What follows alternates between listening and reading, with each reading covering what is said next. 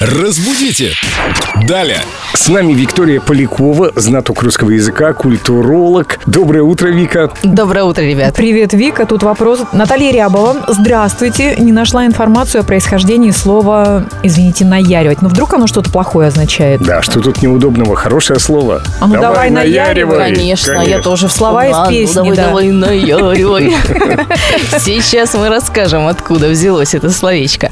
Вообще-то словарь Ушакова говорит о том, что первоначально это слово имелось в виду как поддразнивать, то есть приводить в ярость. Вы много раз повторяете одно и то же действие и, так сказать, действуете на нервы, наяриваете, наяриваете. Ну, речь о музыкальных инструментах. Бринчать, например, на каком-нибудь неприятно звучащем инструменте, или что-то говорите, или что-то повторять из раза в раз, наяривать оттуда и Ну, появилось. заводить как будто бы, да? Да, Усиливать эффект чего-то. Сейчас это называется троллить. А, да? Ну, я так думаю. Ну, кого-то приводить в ярость. Ну, не совсем, наверное. Ну и прям времена сильно изменились все-таки, и средства, так сказать, вот этого наяривания изменились. Ладно, уговорил Семен. Хороший был вопрос от Натальи Рябовой. я считаю. Замечательный. И слово вспомнили из прошлого века.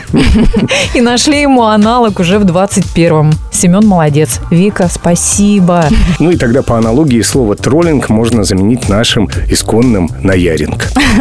Прекрасная идея, Семен. Ты у нас абсолютный чемпион по созданию современных слов из любых слов. Старых, новых, любых. Спасибо, Вика. Друзья, оставляйте вопросы в группе Эльдорадио ВКонтакте. и Вопросы культурологу, филологу Виктории Поляковой. Разбудите! Далее!